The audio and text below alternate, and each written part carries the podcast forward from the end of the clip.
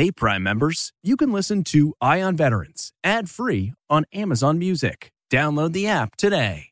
June's Journey is a fascinating hidden object mystery gaming app where you'll play as June Parker, tasked with a daunting obligation solve your sister's murder.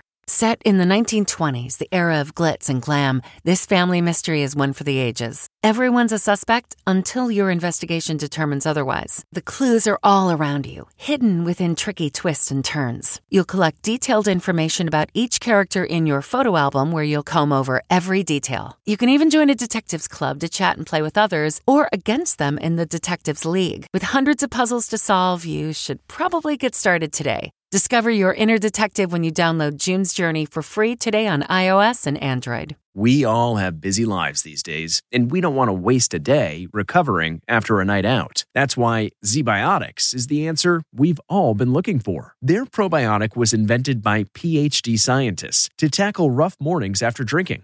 Here's how it works. When you drink, alcohol gets converted into a toxic byproduct in the gut. It's this byproduct, not dehydration, that's to blame for your rough next day. Pre alcohol produces an enzyme to break this byproduct down. This is a proactive solution that wards off feeling miserable the next day instead of a reactive approach like drinking electrolytes or eating greasy food. Enhance your mornings with ZBiotics. Go to zbiotics.com slash CBS to get 15% off your first order when you use code CBS at checkout. ZBiotics is backed with a 100% money back guarantee. So if you're unsatisfied for any reason, they'll refund your money. No questions asked. Remember to head to zbiotics.com slash CBS and use the code CBS at checkout for 15% off. Thank you, ZBiotics, for sponsoring this episode and our good times. There are nearly 20 million military vets in the U.S., and each week we focus on their stories. This is CBS Eye on Veterans.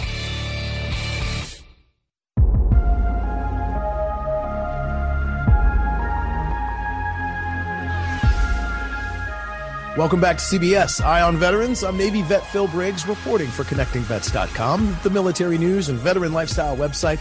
And our guest today is in support of uh, Women's History Month, but really the history that women are making in the past, the present, and the future. Allison Jaslow joins us today. She's an Iraq War veteran, dedicated public servant, and an advocate for the views and experiences of combat veterans and their families. Nationally, she's not new to the game. Jaslow is recognized as a leading voice on the impact of the military civilian divide on our political system and as an authority on the unique challenges faced by women in the military.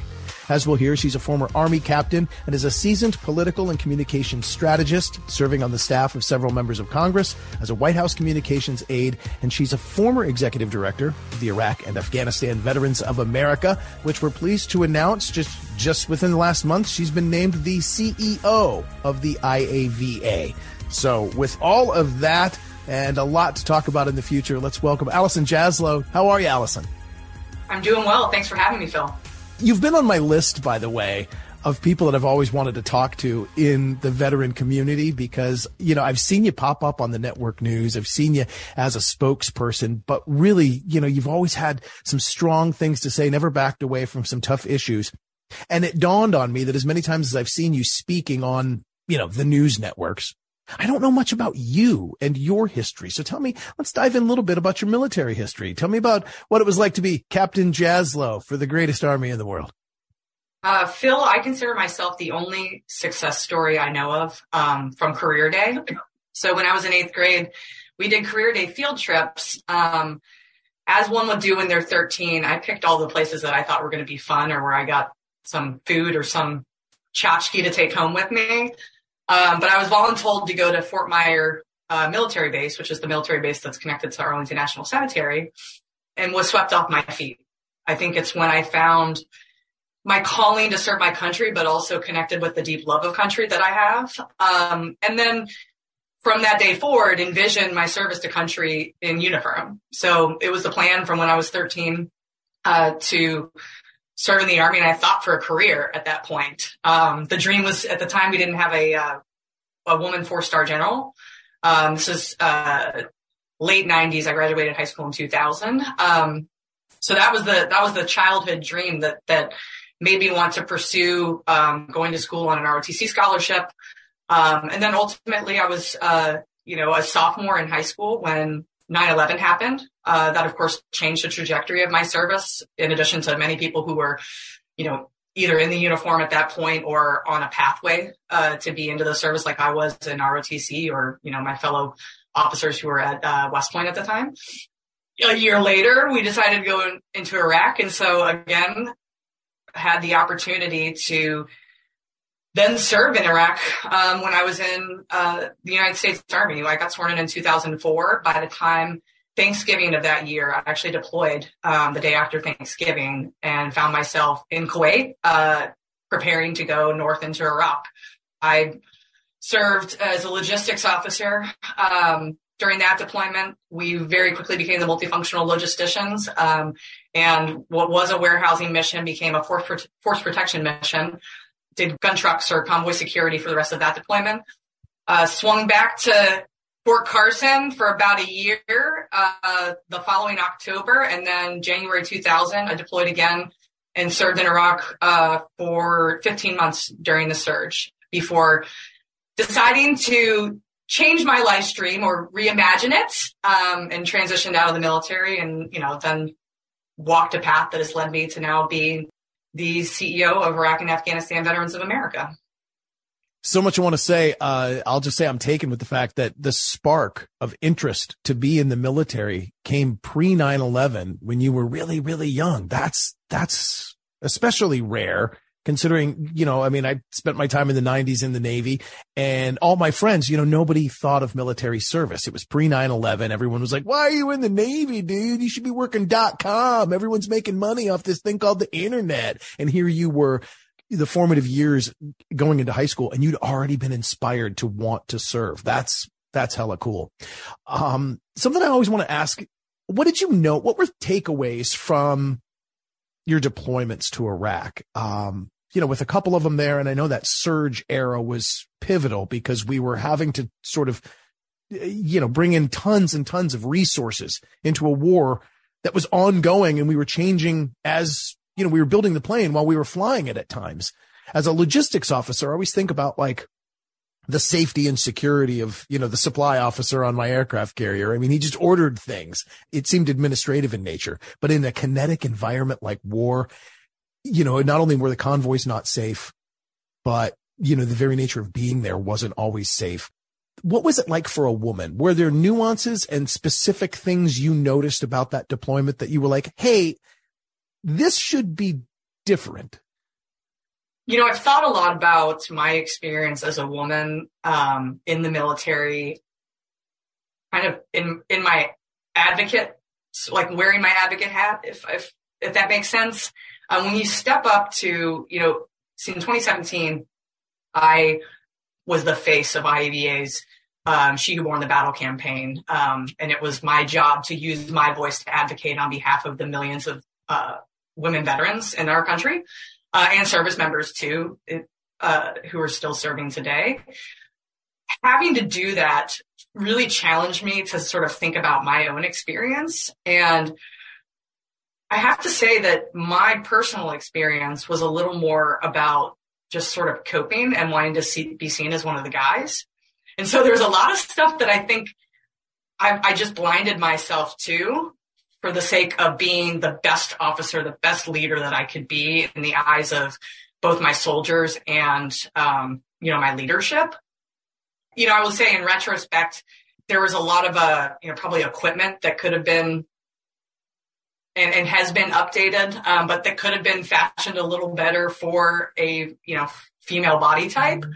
Um, but, you know, generally speaking, if I'm going to speak about my personal experience, like I feel like I had a a greater ability than most women to kind of sort of like grit through everything.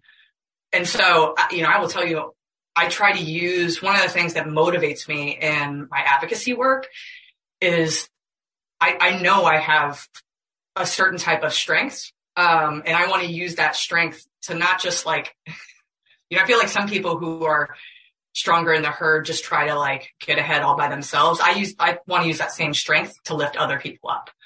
and so I don't know why I'm built the way that I'm built, um, but getting the opportunity to learn about other women's experiences and being able to use my voice and my experience and competencies to advocate on their behalf is something that sort of inspires my life's work today. And I feel you there because while I wasn't part of the surge, I was, I was a, a crew member on the very first integrated co-ed aircraft carrier.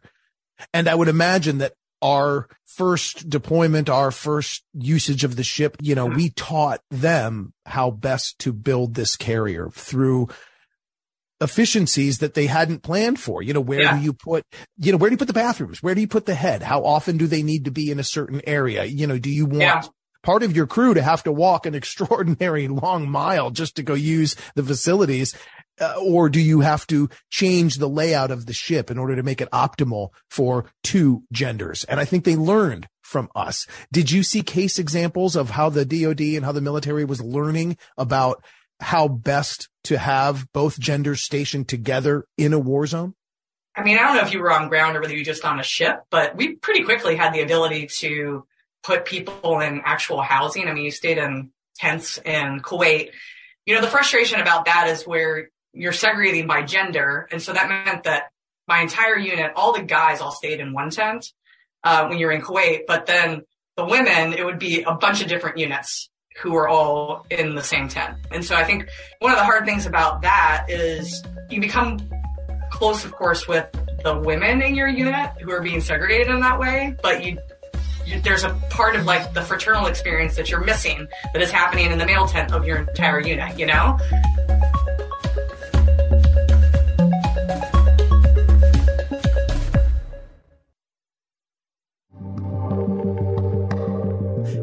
Years since serving with multiple deployments to Iraq, she's been committed to tackling the thorny issues that face active duty and former service members. We'll dive back into our interview now, where she describes the military experience from a woman's perspective and hear how her experiences shape the work she's doing today.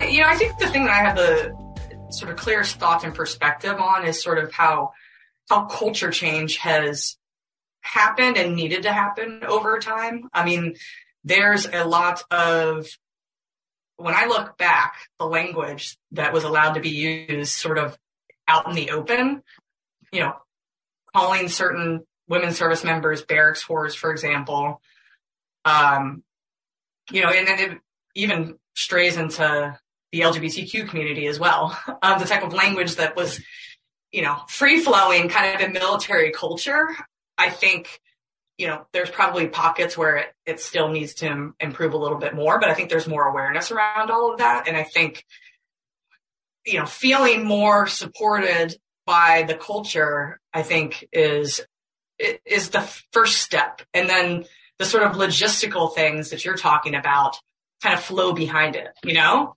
When you have a basic acknowledgement that like we want to support all of our service members the same way. We want them to feel that they're all on the same footing. And once you achieve that kind of, you know, cultural imperative, I think, you know, all of the other I's and T's that needed to be, you know, dotted and crossed to make sure that we were fulfilling kind of that intent, I think come behind. But, you know, to, to your point, I mean, we've had to, to adapt even in the veteran space too. There were male prosthetics when women were first coming back from, from war.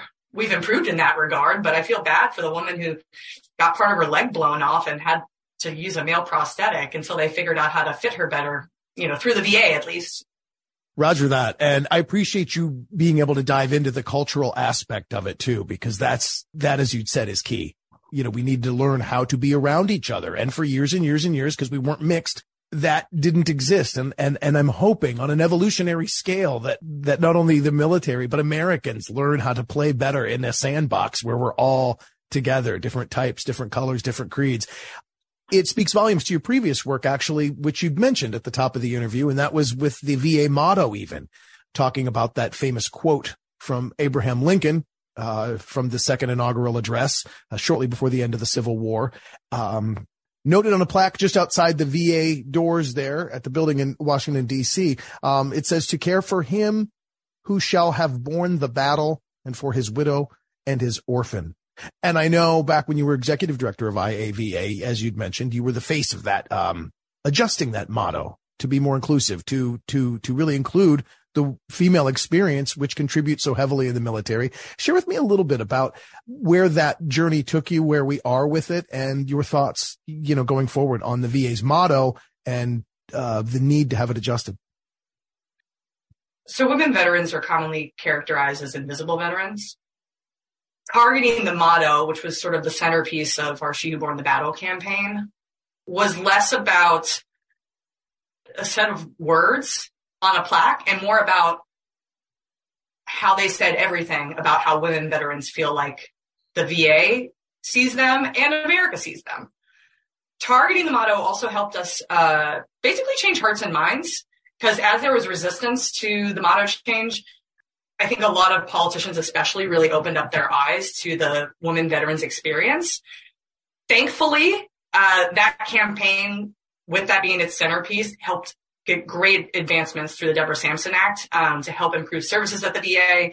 Um, I think having that conversation and a bold, very clear conversation around the motto created the political will to really get services improvements. The fight to change the motto still exists. And I think for people who, you know, I'll tell you candidly, Phil, it's, it's a little frustrating to have people like, you know, throw up the middle finger at that fight because at the end of the day, VA leadership is going to dig in their heels on a motto that literally excludes members of the veteran community, that says everything about the tone that they're setting at the top. And as you know, um, and as corporate American CEOs know, uh, the tone you set at the top is everything. If you can't set the right tone at the top, then it doesn't matter if we have more improved services at the VA, but women don't feel comfortable going there or they don't feel like they're on equal footing with the other veterans when they walk in there and that the VA isn't saying from the top down that this is the place, you know, that is as welcoming of male veterans as it is of women veterans, then are women even going to go to the VA to access those, those services that you know, taxpayers are paying for and that politicians have fought so hard for, you know? Um, and so I, I, really hope we do have a change in the motto soon because again, it's not just about the words. It's about the signal that it sends that women veterans are seen. They are seen as equals to male veterans and that they will be equally supported by the VA. And oh, by the way, I don't think, you know, there's still a recognition problem among the American public too. When people think of a veteran, when they close their eyes and think of a veteran, they don't think of somebody who looks like me, point blank. But I can't ask the American people to better recognize women veterans if the VA doesn't take the lead. So the VA needs to move first and then hopefully, you know, culturally across America over time, especially with with so many more women um, in uniform ascending into leadership positions, we can change the way that America sees its veterans. I guess I didn't follow the scorecard closely enough because because I've seen this discussion over the years. Gosh, you've been at this for years now and um, discussing the VA motto. Yep. I did. I was unaware that that that it still has not been changed. In fact, just just moments before we logged on here, I actually Googled VA motto, mm-hmm. and the Google search return does not include the words "He who borne the battle." It says "they." But I was just in DC, you know, a few weeks ago, uh-huh. walked past the VA building and, and, and yeah, you can see that, that in the brass plaque, it still quotes Abraham Lincoln's original words, which were he who borne the battle. Does changing the motto, is it necessary to change the motto for women to receive better services? If they did really start to address the needs of women veterans. And they did start to really make great strides at making VA facilities comfortable for women to use and master the ability to give services the way they need them. Would a motto matter to a veteran if they were doing all the other things properly? Well, I can tell you that women veterans do feel like a change would be meaningful um, I've actually been surprised after, you know, we chose that direction in terms of like how we were focusing the campaign, um, how meaningful the pursuit has been to so many women veterans. Um, you know, it's rumored that the change may be coming. So that might be why when you're Googling, I don't know if VA behind the scenes is getting prepared for it. Um, still hasn't changed, at least not on the bronze plaque outside the VA, as you noted. But again, the services being there doesn't mean anything if women veterans aren't feeling welcomed in the VA. I think there are some women who probably feel welcomed at some VAs, et cetera, but there are also, I'll give you, you know, I'll speak from personal experience. I am a member, uh, excuse me, a patient at the Durham, North Carolina VA. The women's clinic there, you have to get bu- buzzed into. You know, why do you think that is, Phil? so, you know, if, if women veterans are feeling unsafe at the VA to the extent that the Durham VA puts the women's clinic behind a locked door, I think that some some progress needs to happen in terms of the culture inside that VA. And again, I'm going to repeat myself here, but the culture can't be changed unless change happens at the top. And that's what the motto fight is all about. So people who want to like lock in on like us going about the motto, like honestly, it really me off because it, it, it, can't happen if it's not happening from top down. And that will send a huge message, not just to women veterans, but to, to employees of the VA that change needs to happen. And we are not doing right by our women veterans in many uh, corners of the VA and we can do better. Um, it will probably still take leadership after a VA motto change, but that seems like a really great step in the right direction. Well said, and I appreciate you letting me get a little deeper into that because these are nuances that maybe I can't even understand or I don't appreciate initially because it's actually a a layer of detail that I don't often get to because I just look at it from the surface. I look at it as it's a phrase, it's history, it's what he said, who cares? Let's just make sure everybody gets hooked up with the best healthcare. Really, really am glad that you've taken the time to dive into the details with me. Thank you, Allison. I guess the only thing I'd say in closing on this particular issue is I would maybe be more open to the semantics, you know, feedback prior to when we launched the campaign. I've become more determined to have the motto change after we launched the campaign because of the amount of resistance we we got around such what feels like such a common sense idea. And so it actually I mentioned this before, it actually was a catalyst to get women veterans more support and care because people realized how much the game was rigged or the stack was against it. Uh, the, excuse me, the deck was stacked against us based on the, the crazy amount of resistance that happened for what felt like such a a layup of an idea. Like oh let's update the motto you know? So i'm happy that it has allowed us to have a valuable conversation even if it's garnered resistance because i think what it's done is elevated the conversation about the women veteran experience. And that extends from both healthcare to, as we've mentioned beforehand, recognition and the culture, whether it's in America or the VA itself, and, and how it supports them or lack thereof. Right on. And I'll leave you with this, uh, Google search later today. And as I'd mentioned earlier, this might, this might make you feel really good about the momentum that you've already created. Uh, Google search, what is the VA's mission statement? And you'll see a picture of Secretary Dennis McDonough there. And it says, our mission as the Department of Veterans Affairs is to care for those who shall have borne the battle and for their families, caregivers, and survivors. So it appears, at least according to the Googles, that uh, you know they've taken one step to update what they are calling their mission statement, and you yeah. to see that expanded and actually replace the plaques on the walls and and and from the top down, and that they do recognize the woman veteran. Uh, that's just one of the many things that you've worked towards as far as advocacy for veterans.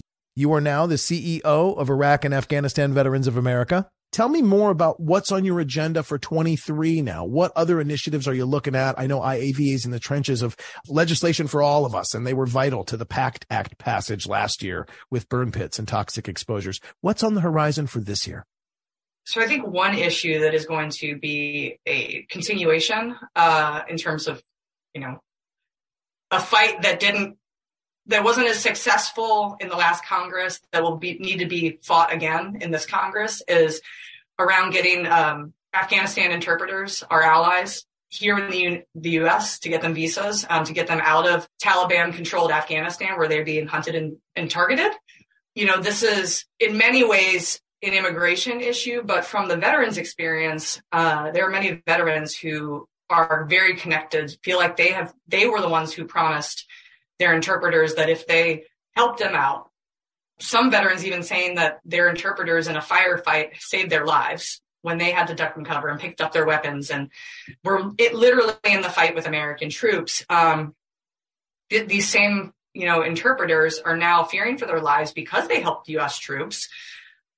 Veterans are being contacted via WhatsApp and emails about this as well. And so it's a very emotional issue for many vets um, in the sense that they feel like they were the ones who made the promise for the Americans that, like, if they helped us out, that we'd help them out. Um, and, and, with people who they consider as much battle buddies as uh, American troops who served alongside them. So that's a long way to say that um, I think there's going to be continued interest by not just IAVA, but the veteran community to right that wrong um, after our hasty pullout in 2021. Um, it has been it's created a lot of angst among veterans. I think there are a lot of veterans who are uh, experiencing moral injury as a result. Um, and there are many people who I think aren't going to be able to sleep well at night until we fix this. Uh, many among the veterans community. And so that's going to continue to be a high issue. I think in that same vein, there's a lot of activity on Capitol Hill around both the Afghanistan war with the bipartisan commission being stood up and hearings looking into the exit. And I think that that is going to be something of interest to our members going forward, you know, litigating the, the how and why we both fought our war and or rejiggered our mission along the way for 20 years. Uh, and then, you know, taking a close look at how we left and what that looks like and what additional fallout um, from our departure that needs to be cleaned up. Um, again, getting our allies back being one of those one of those factors. I think a big area of interest for our members is getting the VA open to alternative therapies. Many veterans know not only um, somebody who is addicted to opioids, but I think I think actually a lot of Americans are a little over pharma these days. And you know, at a certain point, when you're being prescribed pills after pills after pills, um, I think people want to be open to a new approach. And there are veterans who are having a a um, great experience managing their PTSD or their pain, chronic pain by using cannabis, especially in states where it's legal now in the United States. Um, so I think being able to uh, have the federal government be open to not only changing how it views cannabis, but at a minimum researching if, if this is, can be a a therapy where somebody can both treat their conditions but not be medicated all the time. I think is of great interest to folks who are again, dealing with PTSD, chronic pain from their service, or TBIs. Alternative therapies, um, you know, it also includes acupuncture, which the VA has come a long way on, but uh, there is an increasing amount of research around using psychedelics. You know, using alternative therapies to manage PTSD is one thing, but when you're starting to see research through psychedelic therapy where people are being able to heal from PTSD. I listened to a New York Times Daily podcast recently, and if you didn't hear it, you should check it out. But in a study they cited in there, two thirds of the veterans who used MDMA, I think it was um, assisted therapy, healed from their PTSD. That is like, if we can heal people from PTSD, like why wouldn't we want to study and or be open to using psychedelics? I understand the stigma from the past, um, especially, you know, with older generations, but I think our generation is ready to explore some of these new areas. Um, and I think that that's a place where IAVA can uniquely lead as well, because, you know, our generation is just in a very different place on this kind of stuff than other generations. So I'm really excited to kind of explore not only what more can be done through, you know, advocacy on Capitol Hill, but what more research we can do here. Uh, because if this, if there's some there there, I don't know why we wouldn't want to get veterans access to this care. It, it just doesn't make sense to me. And I, am happy to take on anybody who wants to fight us on that. Um, the, the last thing I would say, just as I sort of, you know, I'm still just stepping into the CEO role, so you'll have to stay tuned on more initiatives. But um, I think that this is a really exciting time for the post 9 11 generation of veterans. Post 9 11 veterans are ascendant in America today. You see them in governorships like Wes Moore, um, recently being elected as Maryland's governor. You have Mike Gallagher leading hearings on the Afghanistan war in Congress. You have startup founders who are post 9 11 vets who have already sold off their companies out there in the world. And so this is a, a time as IAVA approaches its 20th anniversary next year. I think the next 20 years for our generation of veterans are really exciting. And as much as IAVA has been successful talking about what veterans need or righting wrongs of veterans and, and, you know, focusing on injustices out there, I think we have a really awesome story to tell about how vets are rising in our country and leading and doing incredible things and that the post 9-11 generation of veterans are who Americans who are struggling with the time that we're in can look to to lead us forward. Very cool. I got about 10 different sound bites out of that reply, but I can't thank you enough. And I can't agree with you enough about how the future looks bright because veterans are involved. And I really agree with you that the changes we can make, the mental health things that we are going to address in the veteran community will pave the way for this, these alternative treatments to benefit all Americans forever forward. So, uh, it is a damn exciting time to be on board for this ride. And I look forward to having you back many, many more times. Again, former Army Captain Allison Jaslow, now CEO of Iraq and Afghanistan Veterans of America. Always got a sweet spot in the guest chair here on this show. Thank you. Look forward to coming back, Phil. Thank you.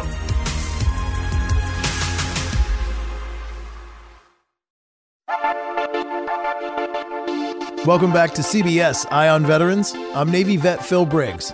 And today, our guests are women veterans that are leaders in many walks of life. Army Reserve Lieutenant Colonel Lisa Jaster is a soldier, an engineer, and a trailblazer, one of only three women to graduate from the United States Army Ranger Course, one of the most difficult combat training courses in the world, and one of the Army's most elite units. She's the author of Delete the Adjective, a soldier's adventure in Ranger School, and she speaks about how most people limit themselves to their labels they embrace barriers that are placed upon them by society.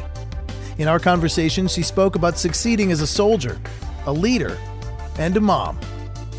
Well, obviously, I think I've learned and matured a ton by being a parent, just by uh, the communication discussion, is understanding that not everybody just takes orders. Um, I think part of it, too, though, is understanding that the person on the other side is of any conversation when you're a leader also has some baggage.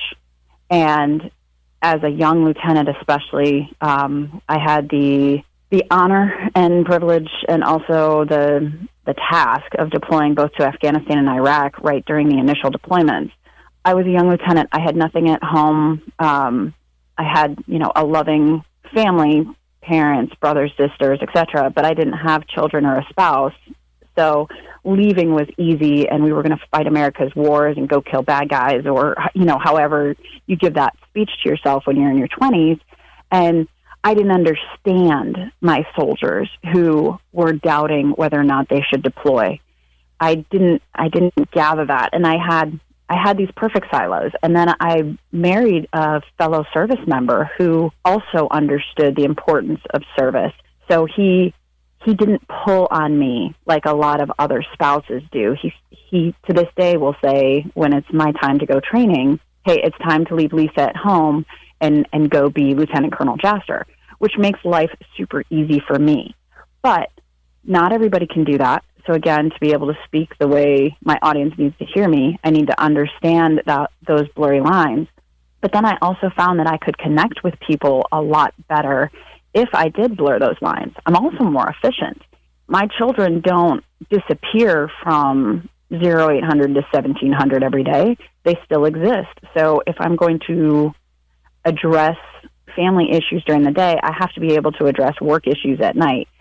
I've found that being able to pull one into the other has helped me understand the people around me, but it has also helped me be more efficient and more fluid, and my kids understand what's going on our children are have no idea that some of the things we do are weird, that physical fitness being part of every day, you know, that's that's important to me for whatever reason it's important to me, but it's also important to my military job.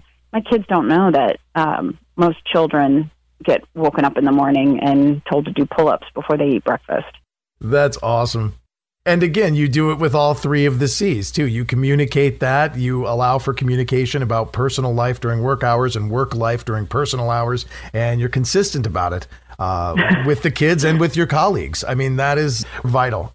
Uh, the last thing is something that I started to talk to you with off the mic here, and I found it really powerful. But you have a hashtag.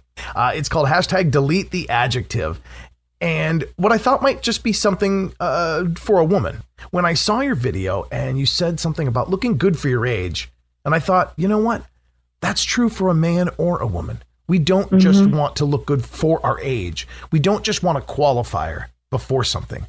We don't just want to be an adjective. Expand on that for me because I thought it was powerful for both women and for men to hear. So, a lot of the negative feedback I get about delete the adjective is it comes off sounding like I don't want to celebrate dif- differences. And I do think it's great. It's great to be the first anything to do something, the first woman, the first reservist, the first African American. Those things are great and they should be celebrated, but it shouldn't define you. Because what I found personally, and this was when I was very young, this was middle school time when people would say, "Oh, you're strong for a girl." It, it's it's one of those things. For whatever reason, it was a burr under my saddle at 12, and at 32, at 42, it's still a burr under my saddle. I don't want to be strong for a woman. I what I hear when somebody says you're strong for a woman is, but you're weak in comparison to the other 50% of the population. And and I've always thought, especially in the military, that by looking at making a woman standard or a male standard or comparing me, again, specifically in the military and saying you're strong for a woman, that puts me in a category where I can't compete against males. Well, I would never pick a doctor and say, Ooh, I want her to work for me because she's smart for a woman. And because physical fitness and strength is part of our job in the military, I didn't want to be qualified that way. I just wanted to be capable and competent and able to do my job and have people respect me for being able to do my job. And again, I found it very undermining to be segregated out. And the other thing with that is, uh, especially with regards to age, I don't want to age out of the program. I want to stay relevant. Um, my entire family does Brazilian Jiu Jitsu. I was the I was the last who really joined. Um, and it was again, I blame my husband for a lot of stuff, and I'm going to blame him for this too. he he brought me into it because at the time I had started doing CrossFit, and I was locally I was very competitive, not on a big stage at all. But I started to feel the age difference, and part of it was by the time you have two children, by the time you have a, a, a real job, I can't spend six hours in the gym every day training for competitions. So some of it might have been age, but um, you know, a lot of it is just the life you have in your 30s versus the life you have in your 20s. And he pulled me into Brazilian Jiu Jitsu and started talking to me about the benefits of it because it's a very technical sport. So you, you can be good even though you're the oldest, smallest female in the room because it's a skill set. So again, it becomes this activity where I'm not good for my age. Every once in a while, I'm just good. And it's a physical sport, it's a mental sport, it's a it's knowledge based, it's playing chess with your your physical prowess. You know, jujitsu is one of those things that has helped me with the delete the adjective. Yes, if I have a 20 year old uh, college wrestler who's 180 pounds come in, he's probably going to crush me. But every once in a while, I can slip my arm around his neck and choke him because I've learned, I've grow, grown, I've. It's not just age based or gender based. It's it's kind of a a little bit more. Um, the adjectives get deleted. It's a, a little more of an equalizer. So I don't want to be just put in some sort of category based on my physique or or based on kind of don't judge a book by its cover. And with that, Lieutenant Colonel Lisa Jaster gives us the perfect words to summarize our salute to Women's History Month, veteran style. You can check out our latest book, Delete the Adjective A Soldier's Adventure in Ranger School, at deletetheadjective.com. And of course, everywhere books are sold. And you can find the full interviews with today's guests everywhere you get podcasts. Just search Eye on Veterans. I'm Navy vet Phil Briggs on Twitter at Phil Briggs Vet. And I'll be back again next week with more great veteran guests sharing their inspiring stories when CBS Eye on Veterans returns. I would never pick a doctor and say, Ooh, I want her to work for me because she's smart for a woman. And because physical fitness and strength is part of our job in the military, I didn't want to be qualified that way. I just wanted to be capable and competent and able to do my job and have people respect me for being able to do my job.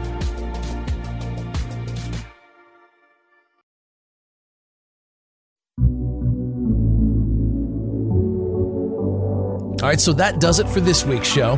Thank you for listening. Now, we'd love to hear from you, so follow us on Twitter at Eye on Veterans, or you can reach me at Phil Briggs Vet. I'm always down to get your hot takes and spicy memes, and I'd love to talk to you every week, so please like and subscribe. Hell, even give us a review of the show, because the comments and reviews really help us tailor the show to you. Again, I'm Phil Briggs, Navy veteran and reporter with ConnectingVets.com in Washington, D.C. And I look forward to talking to you again on another episode of CBS Audio's Eye on Veterans.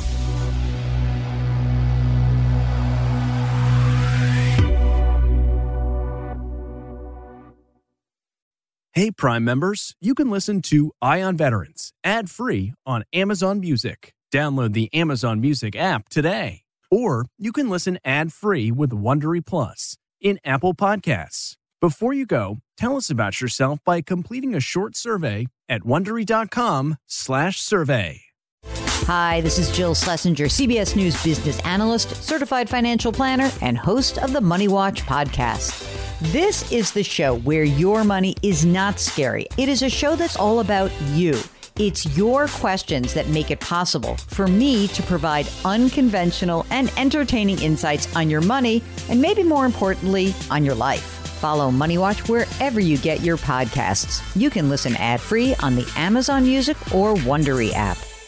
Catch every episode of 60 Minutes, America's most watched news magazine show, as a podcast. Hear in depth investigations across politics, news, and entertainment on your schedule. Listen to 60 Minutes ad free on Wondery Plus.